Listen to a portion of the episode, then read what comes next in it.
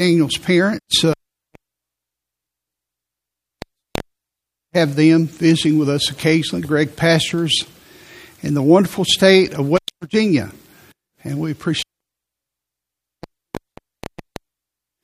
Daniel's life and also they mean a lot to us here at our church. I want you to continue to pray for her. She's been in the hospital for the last couple of days, Judy Hall. Hopefully, she'll be able to come home um, today. She doesn't have any infection, but uh, just pray for her, her comfort level, and uh, the doctors will be able to to determine next steps and so forth. Also, uh, I believe it was on yesterday, Patty Snell's mom passed away. Many of you remember her. She attended church here for over a year, maybe about two years, and uh, she just in the last couple of months became increasingly uh, more sick and frail. So please pray for Patty and their family at this time. I know you'll do that.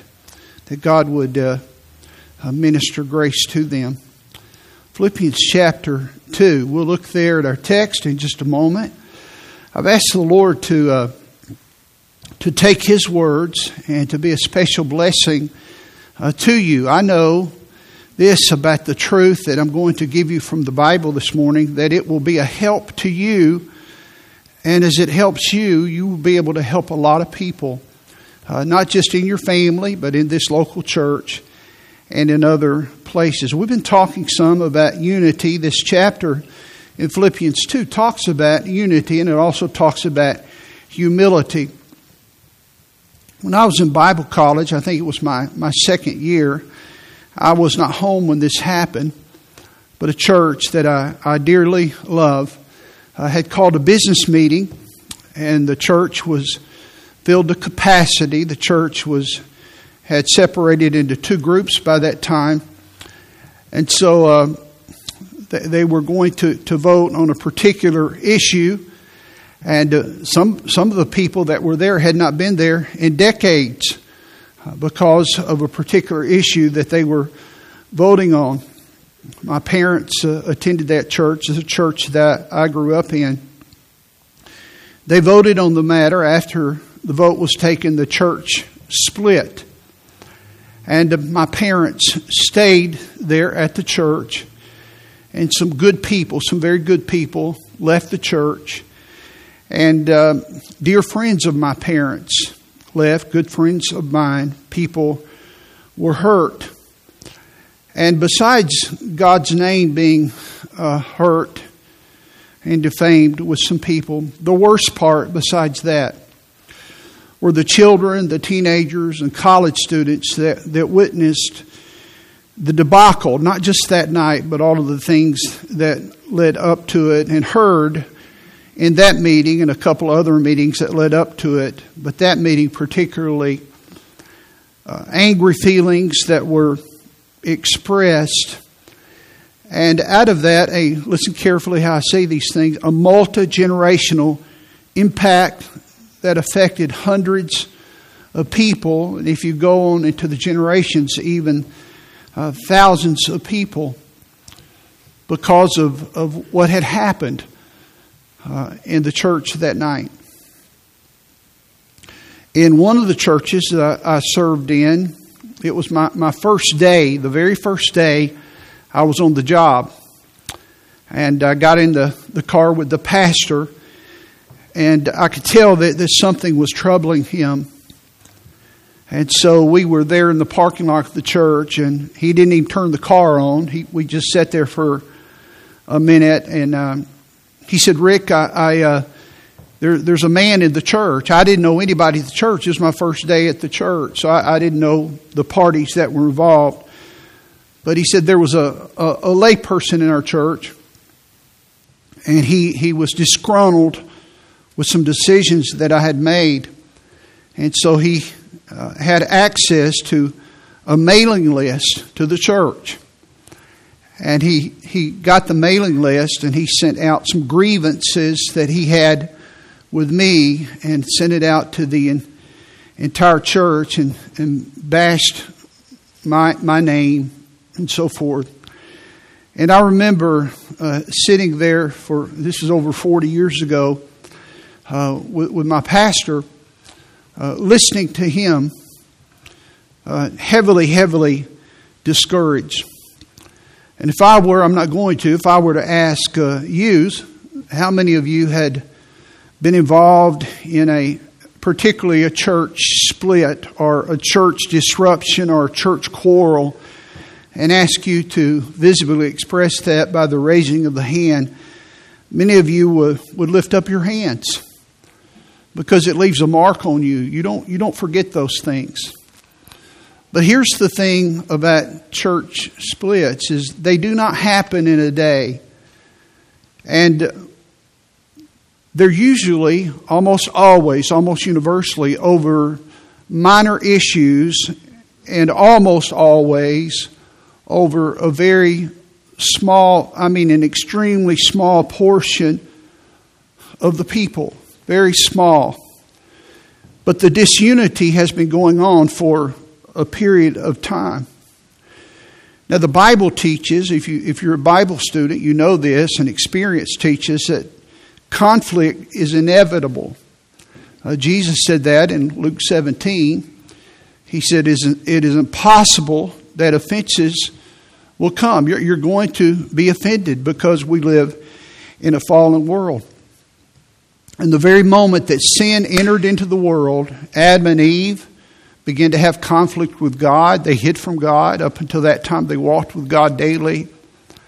They hid from themselves. They experienced conflict with themselves. Their family was divided. Their first two boys, Cain and Abel, the first murder that occurred was to the first two human beings that were born. Think of that. Where one son murdered the other son. And while the church was not ex- in existence in those days, if it had been, there would have been a church split. Now, I'm, I'm not preaching this message because we're having a church split. In fact, th- this will help you in your home, will help you at work. The, when, when I give you the message and, and you go through this. This is a preventive message as we just basically teach through the Bible. But D.L. Moody, the, the great evangelist who traveled to England and had meetings, but also particularly in America, he made this statement one time. Here's what he said Moody said, I have never yet known the Spirit of God to work where the Lord's people were divided. I want to say it again. I have never yet known the Spirit of God to work where the Lord's people were divided. Now, he, he was in charge, humanly speaking, for many, many incredible movements of God. He was a very simple man, he was an uneducated man, but God used this man. That's a very simple but a very profound statement. There's something about a couple, about a family, about a church that is in unity. And if God wants to work in your family, if He wants to work in a local church, that church must be a unity. Now, sometimes the word unity is bandied about today, and there must be truth. The root word of unity is the word uni, one. We have one Savior, we have one Bible, we have one Lord, so forth. But there's also a, there's also a, a spirit of unity. What does that look like? And I want to give you the, the big idea. This is basically the big idea I want to talk about, and then I want to develop uh, that idea. And here's the idea I want to develop in the message, and it's from the Word of God as you see it. Here it is that unity is protected, it's not caused. God gives unity. We can't create, unity is not created organizationally. The church is not an organization, it's an organism. It has life. Now, organisms are organized, but you cannot organize unity. That's uniformity. You can put a uniform on, on a team and them not being unity. That's uniformity. That's external. Unity is always internal, it's the life of God. But unity is protected in a culture, whether it's a family, a business, a nation, or a church, Unity is protected, and that's my concern today that it, God would protect the unity in my heart, with my family, with you, and our church. Unity is protected in a culture where the heart of God is exhibited in the people through their words in times of distress. Now, that's a lot of words I use, but I want to say it again.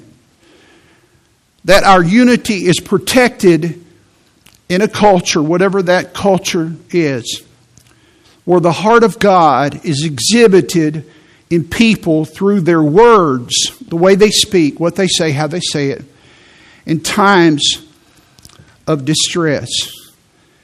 And I want, I want us to look at evidences of unity today.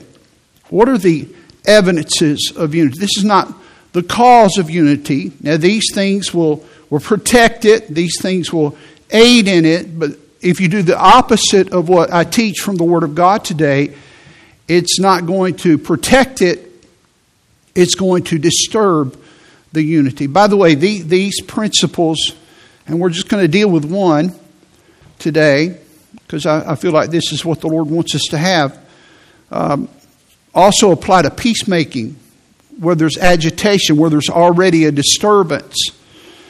Uh, I don't know if any of you have ever worked with customer service. I, I, when I worked at Radio Shack in Chattanooga, uh, we didn't have a customer service department. If you were an employee, you had to you were customer service.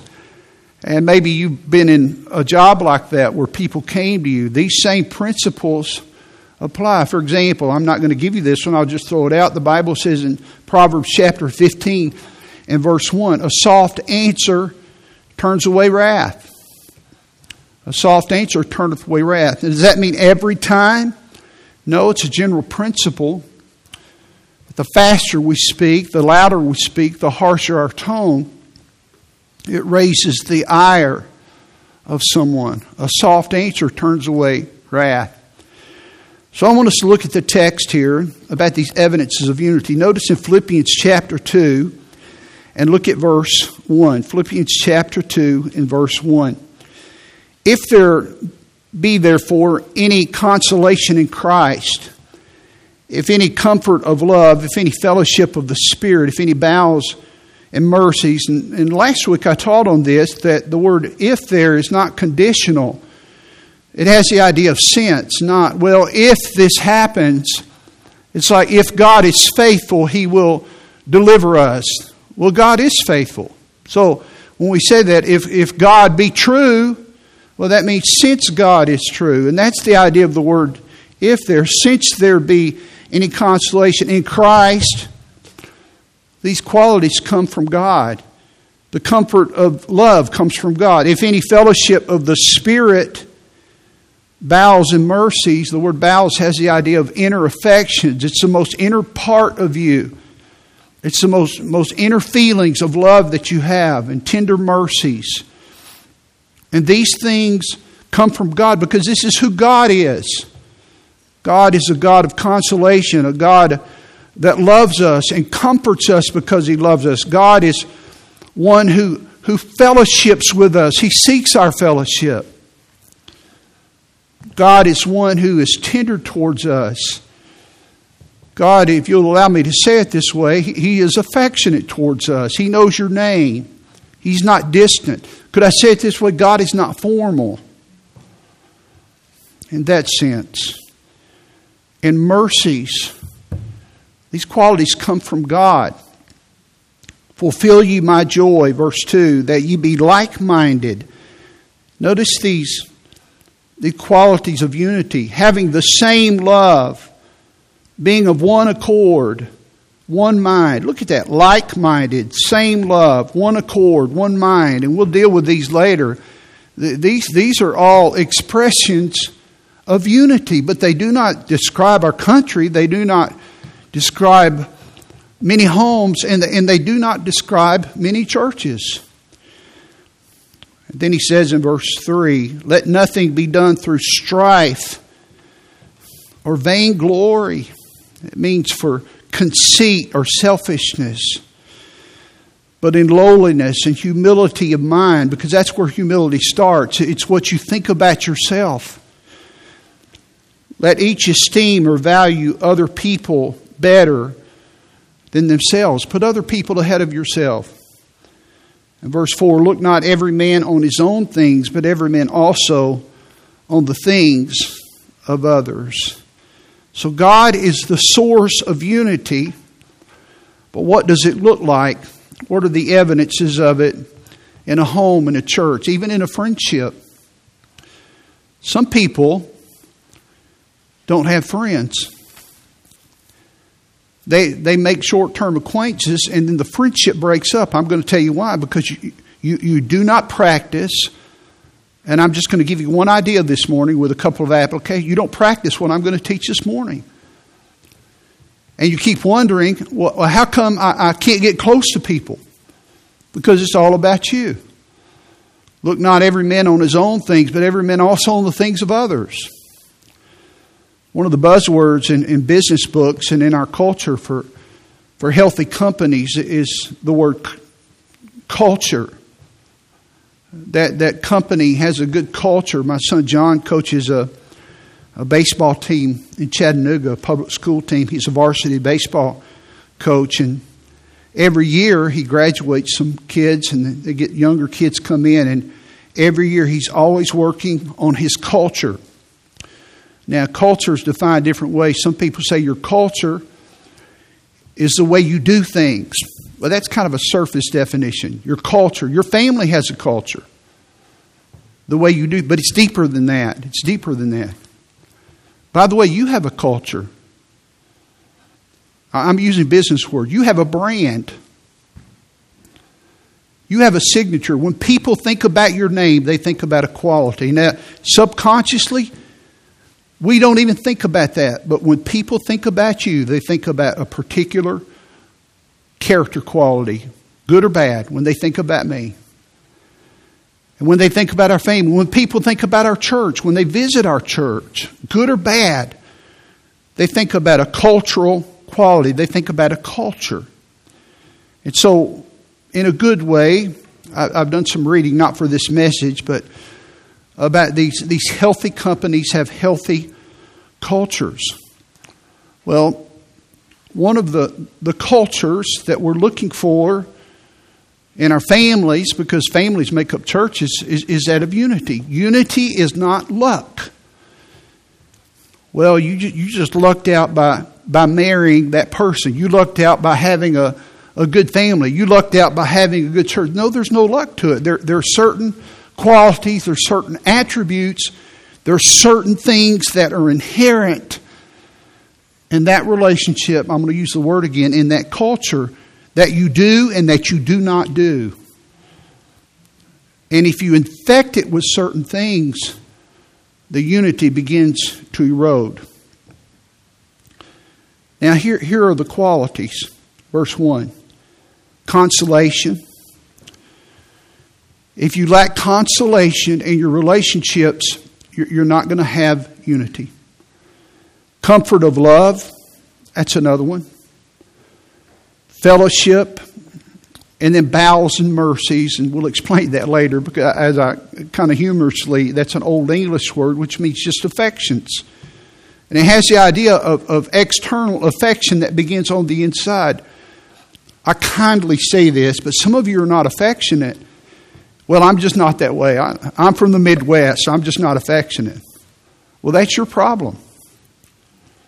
Yeah, I'm, I'm just not like that. Well, God is. Bowels and mercies. It touches you deeply. See, sometimes you're touched. You say, but well, I feel it, but I don't say it. No, there's two ways to be a hypocrite. One way is to say it and not feel it, but the other way is to feel it and not say it. And it's dangerous sometimes when we do not feel it. I want to spend some time this morning in our message on the word consolation. Paul said, if there, verse 1, if there be therefore any consolation in Christ, any consolation in Christ. Let's, let's look at the word consolation, a powerful attribute. If you, if you have consolation, which is a gift of God that God brings to you, You and I'll show you this scripture in a moment. You are a treasured asset in your family. You know, we we send notes to people when people die. Sometimes it says it on the card, or or you'll write it. I, I my consolations be with you. And I say this kindly. I, I don't mean to, you know, in an ugly way, but most people don't even know what it means. It's just a word we use. But some of you are really good consolers. It's a divine quality. It's who God is. The Bible says, any consolation in Christ. God is a consoler. And you especially need it when, when, when you're trying to make peace with people, when you've hurt someone. You need to learn to console when someone has had a broken heart. Now, the word consolation means to comfort. Of course, the root word is to console, but I want to dig a little deeper on that. And the definition is up here for us. It means to speak words of peace. It comes from the Latin word consolari. The word con, it's a compound word, means with. Solari means to soothe. Con, with. Solari means consolari, to soothe with. So I'm sending cons- my consolations are with you. Well, what are you soothing with? It means to soothe with your presence, your words, and your actions. This is what it means. This is what God does. He, he, he comforts us. He soothes our wounds. He soothes our disappointments. He soothes our griefs through His presence through His words, through His actions, through His past and present actions, with His gentleness and in our distresses. Now, for, for this to be true, it means that we live in a world of hurt, of disappointment, in a world of grief, and in a world of sorrow. Now, that's obvious. And it begs the question, and it's really a rhetorical question with an obvious answer is there a need for consolation? Well, absolutely. Every person in here, you have a job description in Philippians 2 1 to be a consoler. And there it is. To learn to speak words of peace. When your presence, your words, and your actions can make a difference because someone is grieving, because they're hurting, because they're broken, or in, when it's a peacemaking situation, when they're agitated, when they're disturbed, when they're upset, and you can come in and you can console them. It doesn't mean you compromise, but you console them. Stay with me. This can be transformed, some of you, and improve your marriage, your relationships, and, and make you a better friend, light years and improve unity in any relationship and reduce conflict. Some of the antonyms of console are to agitate, to discourage, to antagonize, to annoy, to upset, to stir up trouble. Now, how do we do that? We do that with our presence and our word, just like we console people with our words. We upset, we agitate with our presence and our words. We discourage with our words. We annoy people with our presence. You're not neutral. When you walk into a situation, you're either consoling or you're sowing the seeds of disunity. This quality of consolation is by the Holy Spirit of God put it here. If there be therefore any consolation in Christ, the Holy Spirit has this. The Lord Jesus Christ, the Father, I gave it to you last week, all of the examples. The Father, the Son, the Spirit, they have this quality of consoling. And if you know the Lord Jesus Christ, and He lives in you through His Spirit, you have this resource, this desire to be a consoler. Some people, they make the situation worse by their words, by their presence. So every day, every day when I wake up in the morning, every conversation I have with my wife and the people I meet that day, when I walk on the property here at the church this morning, I choose to speak words. Are you with me? That are soothing or they're agitating. I'm making that choice. I'm either a consoler or I'm troubling people. Early on, decades ago, I, I, taught, I haven't taught this, this idea. It's not my idea, I borrowed it from someone else. But I taught it to our staff. And I used the metaphor, I borrowed it from someone else, but the metaphor of a fire. So when you come upon a problem or trouble or someone has an, a complaint and it's a fire, every time you come upon a situation, you have two buckets. And one bucket, you have gasoline, and the other bucket, you have water. And so you come upon this problem, you have this complaint, you're, you're dealing with this, with this negative situation, and there's a fire. You're either going to pour gasoline on it or you're going to pour water on it. The water, metaphorically, is consolation. The gasoline is agitation.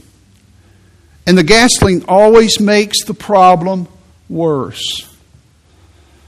And again, this is not rocket science. But I know as a leader, and some of you that run businesses or are, in charge of things, you, you've had to put out fires that were unnecessary because someone was not wise, because they're expert at using buckets of gasoline. When the Holy Spirit of God has, has given us water to diffuse things, and we do that by consoling. Unity is not an accident. In a marriage, in a family, in a church, it is the byproduct of being intentional about the kind of words you use, especially in conflict. When words of comfort, words of peace, words of grace, as opposed to words of distress, words of agitation are used. God is a consoler, He lives in you. There's a wonderful passage in Psalm 18. We don't have time to look at all of it, but David wrote Psalm 18. He was running from Saul. It's a long chapter. I think there's 50 verses in it. And he's just crying out to God and he's saying, God, I, I need you to help me. Saul's trying to kill me and he's giving this to God. And right in the middle, I think it's about 50 verses, but uh, about, about verse 35, in Psalm 18 and verse 35, David, he attributes some things to God. It's a very unique verse. And here's what he says to God in a prayer God, thou hast also given me the shield. A shield protects of salvation. You protect me from my enemies and thy right hand, which is the hand of favor. You have favored me. Thou hast holden me up in your right hand. You have favored me. And thy, and I'm going to misquote it, and thy, notice the thys. he's quoting to God, this is what you've done for me. And in his prayer, he says, and thy greatness hath made me great. But the Holy Spirit of God inspired him to put this down. And David wrote this down because this is, this is what not only motivated David, it's what made David great. But the word great there doesn't mean it, advanced him externally. David wasn't looking to be the king. The word great there means to increase, it means to, to be enlarged, not just externally, but internally. And I think what he's saying here is, You've made me great, not just as a king. Here's what he's saying Lord, you've made me great to be able to respect Saul when he's trying to take my life. And you've done something in my life, in my heart, not just to promote me, but you have enlarged me. You, you have done something in me. And I want you to notice what he says to God there in Psalm 18:35, "In thy gentleness, thy gentleness hath made me great." I remember, and Greg, you were probably there when the administrator, the president of ABWE, Wendell Kempton, preached on this verse. I'd read it before in my devotions, but one day at the missions conference, he, he preached from this verse when I was in school. And I listened intently because that verse had always grabbed me. He just gave the whole time to preaching on that verse. Thy gentleness, thy gentleness. And he's talking to God. God, your gentleness has made me great. The word gentleness means meekness. The word meek means mild. Lord, you, you have not, you have been kind to me. You've been humble with me when I have been rash. You've been gracious to me. And Lord, because of the way you treated me, it changed me internally. This is what he's saying. You changed my life. And when I was thinking about this and, and just pondering this, I thought, I wonder how many people that I have short circuited their spiritual growth because of my disagreeable spirit. Because I wasn't gentle. And they're not great, or they did not increase, or I did not help them to reach on their pathway to reach their divine potential because I wasn't didn't have the consolation in Christ. It troubles me. I I won't use illustrations; they're not apropos for it. It wouldn't help. But I, I began to think about times in my own life when when um, my heart was broken in school when, when people tried to motivate me by belittling me and by mocking me, especially coaches. Well, boy, I really needed that. It helped me reach my potential. It didn't me. It didn't help me. Wasn't good for me. David said, Lord, your gentleness, your gentleness, help me reach my capacity internally. And it made me kingly material, if you will. When I was a youth pastor in Virginia, one of our our teenagers, I got to go here and get some water. I think I left it over here. I'm going to lose my voice. One of our teenagers came to me and he was real excited about something that he had he had done. Just real excited about an activity that he had gotten involved with. I'd won him to Christ. And he said, Hey, guess what happened? And he told me where he'd gone and what it, he had done.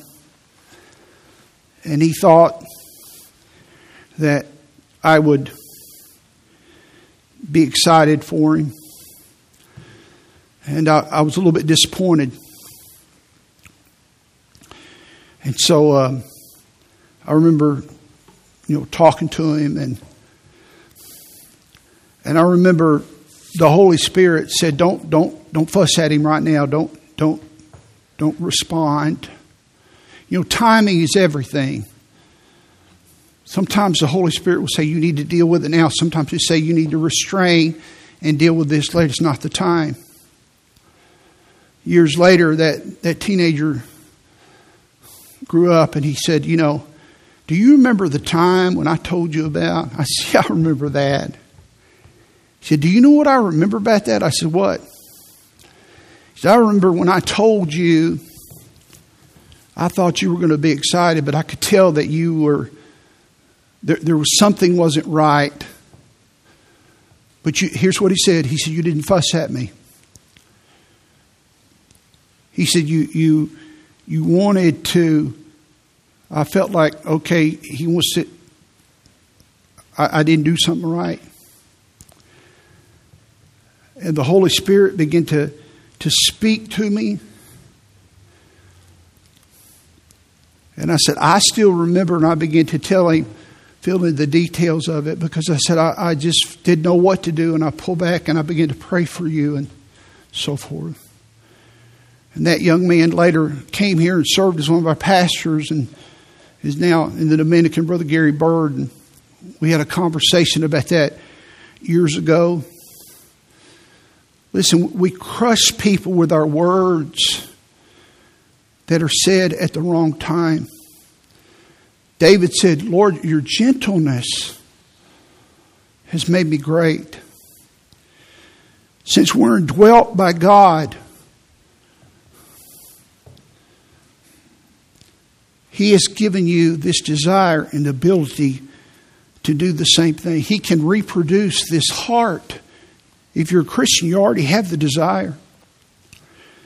Another illustration, you want to jot it down in the book of Philemon. Paul was writing to this man, this Christian man, about a prisoner named Onesimus. And uh, he points out a character quality to Philemon, and Philemon in verse 7. I wish I could have known this man. And he told Philemon, he said, For we have great joy, and here's the word, and consolation in thy love and so many of the words in Philippians 2 1 are here. And he's talking to this one man, and he's writing a letter to him to help Onesimus. But notice what he says about Philemon. He says, We have great joy and consolation in your love because of the bowels of the saints, the affections, the innermost being, when the saints are with you, Philemon, they are refreshed. They are refreshed by you, brother refreshed by you. The word refresh there means to relax, to be exempt from stress, to be at ease, to be rested.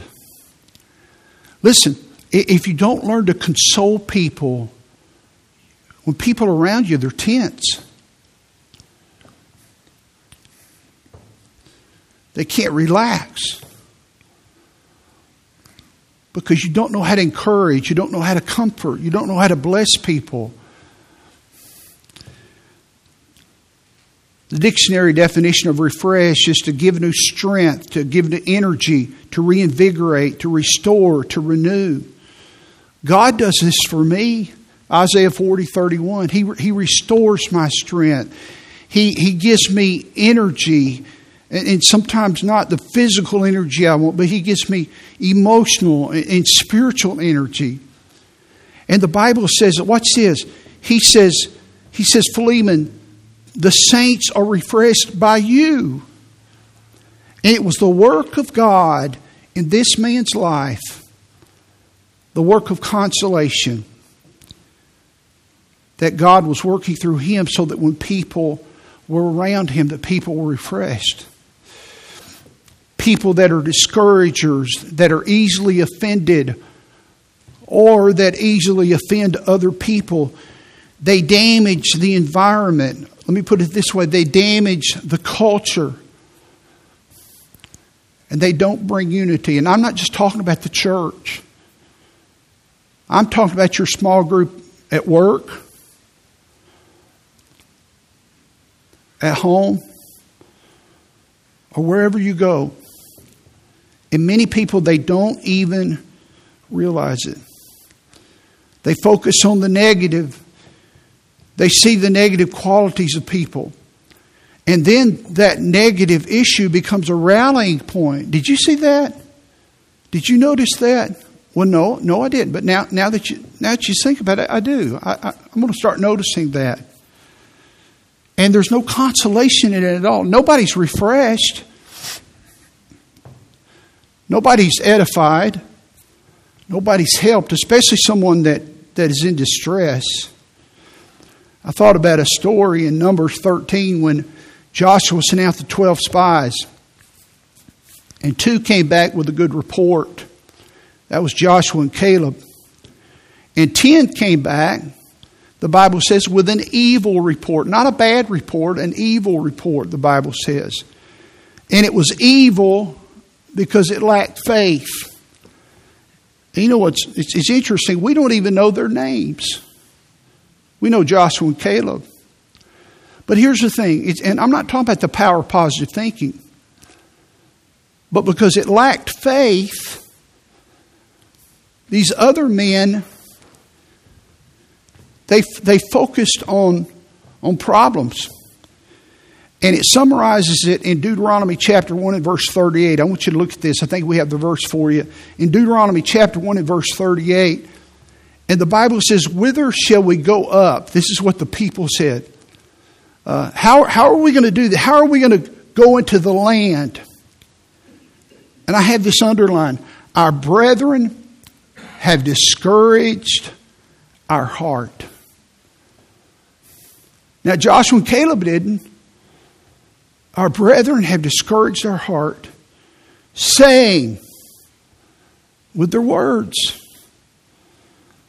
The people is greater and taller than us. The cities are great, they're walled up to heaven. Moreover, we've seen the sons of the Anakims. These were the giants that were there. But notice it our brethren have discouraged our heart by what they said. And it didn't bring the people together. They, they weren't consoling. Well, you know, there's some problems, but hey, we can do this. God can help us. Doesn't mean you ignore the truth. Yeah, there's some enemies. Yeah, there's some giants. But, but we have God. We, we can do this. There was no consolation. There was no encouragement. There was no comfort. When they were with them, with their presence, rather than bringing comfort, rather than bringing hope, rather than bringing life, they brought death. Man, there's people like that when you see them coming, and some of you don't even know it's you, and some of you have never thought about this, but they shrink your spirit. Contrast this with Jesus. In John chapter 1 and verse 42, the Bible tells about the conversion of Simon Peter. And it says there, in, and he, this is Andrew, brought him, Peter, to Jesus. He brought his brother to Jesus. And when Jesus beheld him, that is Simon Peter, he said, Thou art Simon. Now that's his old name, which means little pebble. By the way, anytime Peter backslid from Jesus, Jesus always called him Simon. He usually used his name twice Simon, Simon, to remind him, hey, you're going backward, son. Thou art Simon, the son of Jonas. Thou shalt be called Cephas, which is by interpretation of stone. The word Cephas is the Aramaic word for Peter, which means a boulder, like a, if I had a little rock up here like this, that, that would be Simon. And, and Peter or Cephas would be like, like a boulder about the size of this platform. Now, here's what I underlined in my Bible Thou art, but thou shalt be. This is what you are, but this is what you will be. Oh, man. Give me some of that. Get me, get me close to someone that in my times of weakness, in my times of failure, in my times of insignificance, yes, I know, I know I'm Simon. This, this is what I am. But with Jesus, this is what this is what I can be. There's another line in Mark chapter 1 and verse 17. When Jesus said this, he said, he said unto them, He told the four disciples, Peter, James, and John, and Andrew, He said, Come ye after me, and I will make you to become fishers of men. You know, we focus on the fishers of men, but you know what I have underlined? I will make you to become. And Jesus assumes the responsibility for their development. He sees your potential. He sees their hope. I will, I will make you to become. Do you know what he's doing there? He's consoling them. Well, I don't think you, I don't think you can ever do it. You know, you guys are just fishermen. You're just simple. You're not educated. I don't know. We'll work with what we have. I love being a baseball coach, but it wasn't about the strategy or winning games. It was working with those boys who didn't have daddies and loving those kids and believing in them. Some of them I had for one year, some for two, some of them for five and six years. Speaking hope into their life and loving them and trying to shepherd them. And we need some consolers. Would you be a consoler in your home, in your office, in this church? And then notice in the ministry of restorations in Galatians chapter 6 and verse 1, the Bible says, Brethren, if a man be overtaken in a fault, ye which are spiritual, restore such an one. And why is it that a spiritual person is assigned this task? Because they're, they're at a very vulnerable place. Now, who is a spiritual person? It's a person, that's Galatians 6, and a few verses earlier, he says in Galatians 5.22, the fruit of the Spirit is, and he gives these nine qualities. And one of those qualities is meekness love, joy, peace, long suffering, gentleness, meekness. Meekness is, involves restraint. It's not weakness, but it's power in reserve. And he says, Ye which are spiritual, restore such an one in the spirit of meekness, considering thyself, lest thou also be tempted. Hey, if it can be done, I can do it. And I'm not any better than you, and I want to help you. And then he goes on in verse 2, and there it says, Bear ye one another's burdens, and so fulfill the law of Christ. In verse 1, or verse 3, I think it's, he says, bear your own burden. Verse 2, he says, bear you one another's burden. Verse 3 is a verse for backpack. Now you carry, that's yours. Verse 2 is, is a verse for a big log that nobody can carry by themselves. And we have a responsibility to help people carry their other burdens they can't carry. And then he says, and so fulfill the law of Christ, which the law of Christ is to love one another as I have loved you. And part of that part of that law is consolation, consoling, showing up, speaking hope, being with them, ministering with them, loving them, giving them hope. So, what are the obstacles? I'll give you three. I'll just mention them. Why do people struggle with this? Number one, it's because one doesn't know Christ personally, they've never been saved. You cannot have the fruits of this kind of life if you do not have the root, which is Christ. Now, if you're a Christian, if you're a Christian, the Lord Jesus Christ lives in you, and you have the potential to be a consoler. When you're hurting, He shows up in your life. You have to receive the ministry, but He's there. And if you've been saved through the Spirit of Christ, He lives in you to be able to do this for other people. In John chapter 10 and verse 10, the thief cometh not but for to steal, to kill, to destroy. This is what the enemy does. This is what Satan does. He's destructive. Jesus said, I'm come that they might have life they have it more abundantly. He came to give you not just eternal life, but He came to give you an abundant life in this temporal life right now. And to help people have that, like, like Philemon did, to refresh people. That's what Christians are supposed to do this to win them to Christ and to refresh people, be a blessing. One of the obstacles is one doesn't know Christ personally. Number two, one isn't walking with God. Maybe you are saved, but you don't know Him well, and you become a carnal or a fleshly person. You're, you're operating out of the flesh. You're not walking with Him. 1 Corinthians 3 3 says, Ye are yet carnal. And here's how a carnal person lives there is among you envying, strife, and divisions. Are you not yet carnal? Walk as men. Envying, strife, divisions. You're competing, you're complaining, but you're not consoling. You're so concerned about the way you look and who's first. You're, you're not looking for people with broken hearts. You're not assuming your mantle your responsibility. Just, hey, I'm going to walk with them through this and help them. And then, thirdly, the third obstacle is one has grown up in a negative environment. Some of you have a, your, your mind is just negative, it's a habit. Just a, you just think negative thoughts. It's part of your personality.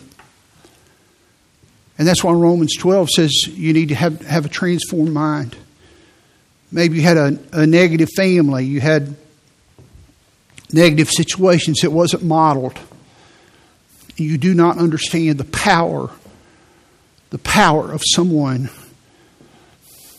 consoling in your life. You never had it modeled. God does it for you if you'll receive it. It's so powerful. It's transformative.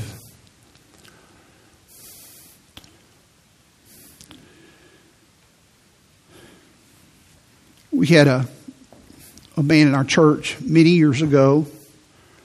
You don't know who this is, and you say, Well, I'm going to figure it out. Well, whoever it is you're thinking about, that's not who it is. And uh, he wasn't mean, but he was negative. The sad thing, uh, the sad part is he was very faithful to church. And he liked to talk to me.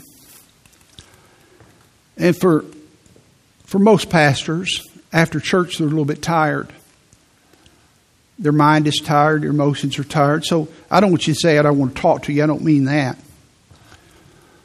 But it's, it's difficult to deal with difficult things after you preach because you just, you just can't deal with it. You, have to, but it's just tough.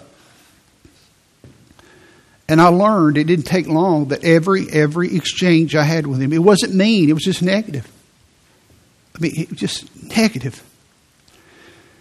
And I'd see him walking up the aisle, and my stomach would get in a knot. Stop smiling, Pam. You don't know who it is. It's not Andy. It is not Andy. Andy always blesses me. This, my stomach was, oh man, here he comes. Here he comes. And sure enough, it will be a, a complaint about something.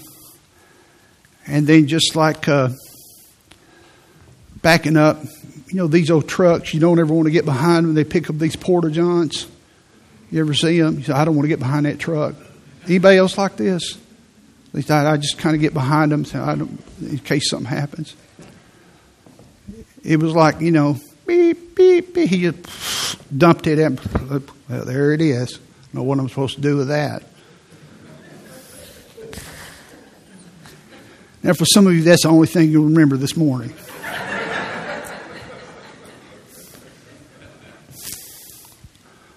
We had another dear brother. And you said, Preacher, you should talk about these people. Well, hey, it's my sermon. I can do it.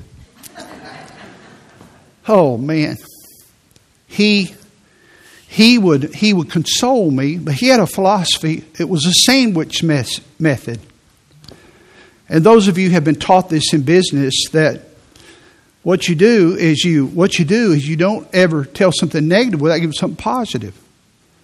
So you take a loaf of bread and you put give them some a positive and then a negative and then close with a positive. It's a sandwich, and it works. By the way, that's called a bologna sandwich. Because after after a while, if you use that with your kids, they figure it out, and all they look for is a criticism, and they don't hear whatever you said. And he used that with me all the time, so I knew that whatever he said, well, okay, now get to what you really want to say. I, I whatever you say is not. There's no validation in, in any of the the. Just go ahead and get to the baloney, because I know the, the, front ends of the sandwich aren't really what, what you want to talk to me about. It was just difficult. I'm not saying you don't have difficult conversations. Are you, are you characterized? Are you characterized by that in your family or in your business or in a church where that's you? Where you're that person? My grandfather died Labor Day weekend, 1971. I've told you some of you this story, and and uh, I went to the house. I was 13 years old, and my mom was taking care of my grandmother, and I knew him longer than anybody. Five years older than my brother, a year and a half older than my sister. I was devastated. I was named after him. And I was sitting in a chair in the living room. My heart was hurting. I went back and saw him with his head leaned back and the ambulance people working on me on him. And I knew he was gone. He was devastated. And a family friend, my mom had called. It was a Saturday morning named Max Smith. In fact, I did Max's funeral uh, years ago. We used to go camping with them in Guntersville. And the door opened in the, at my grandparents' house. My father was away on a bus trip in Atlanta, Georgia, carrying Butler High School football team. I wanted my dad so bad. And I was all alone. And Matt came in, a family friend. He walked in the door and he stood by me. I was sitting there weeping. And he put his hand on my shoulder. He just stood there. And I knew him. He was my fourth grade Sunday school teacher. And he just stood by me.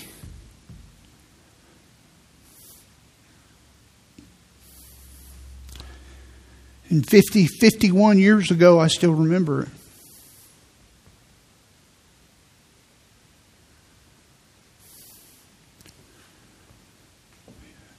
And he had consoled me on other occasions, but that ministered to my heart we open our hearts to people that console us so they can correct us later. One day I was in the office when we had our Christian school uh, in the main office. It's over in our children's wing now before we gutted it and changed it. We had classrooms over here. And I heard a staff member complaining about a phone call that someone had made. They said, Well, she keeps calling. It's the same thing over and over, just negative. and um, just keeps calling and not satisfied with our answers. And I said, well, what's, what's going on? What, what's, what's the issue? And so they told me she's mad at, uh, at our church and school because we built the gym. I said, Well, let, let me have the number. So they gave me the number, and I went in the office and I called. I called her. I, I didn't know her. I never met her. And I called her, and she did complain very angrily. And I said, uh, Ma'am, would you mind if I came by to visit you today or tomorrow sometime? Would that be okay? She said, Well, yeah, I guess so I went over there and went into her house, and I discovered a widow lady whose husband had died within the year. She let me sit down in her living room, and I said, "Tell me, tell me what's wrong." And she said, "Well, we bought this house several years ago." And gave me the time frame, seven or eight years ago, whatever. And we love the view here, and they started building that gym over there and it ruined our view. It lowered our property value. And now I look out my kitchen window and I just see this big brown steel thing. You want to see it? I said, Yes, ma'am. We got up and we walked from the living room and into her kitchen. And she looked, the, pointed out the window. Sure enough, it was just. She said, What do you think? I said, It really is ugly. I said, I am so sorry. And she said, And that's not all. She said, I, I looked and I saw some of the boys from the schools because some of my tree limbs are hanging over on your property. And I looked out and some of the boys from the schools were cleaning up your property, throwing the limbs into my yard that had fallen into yours. She was angry. And I said, Ma'am, we're wrong about that. We shouldn't have done that. And I said, I'm so sorry. I said, Tell me, tell me, did you grow up in Huntsville? She began to tell me her story, and I found out she, she knew my family. She knew my mom and dad. And we became friends. And I said, I can't tear the building down. And I said, but I sincerely apologize for that. I said, I will tell you this. I'm going to send some guys over. We're going to take all those limbs out of your yard and we'll keep your yard clean and, and that will never happen again. And here's my phone number. It's not the school number, it's my phone number. If you need anything, you call me. And we became friends. And there's a verse in the Bible I thought as I was putting this together in Proverbs 16 7 when a man's ways please the Lord, he makes even his enemies to be at peace with him. I want to ask you a question. What kind of words, kind of words do you use with people that are they're in distress and they're in grief or they're in sorrow or they're angry at you or at someone. How do you deal with that? Do you become defensive?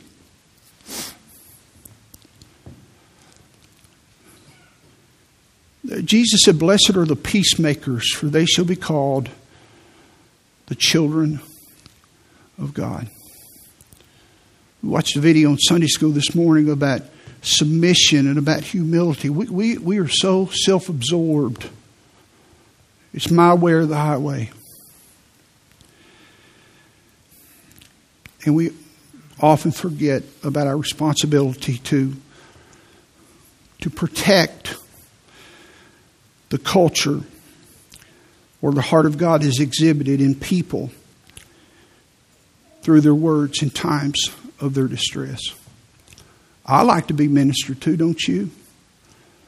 Why don't you become that person? If thou therefore be any consolation in Christ. You know, the, the Bible is true. We just looked at one line.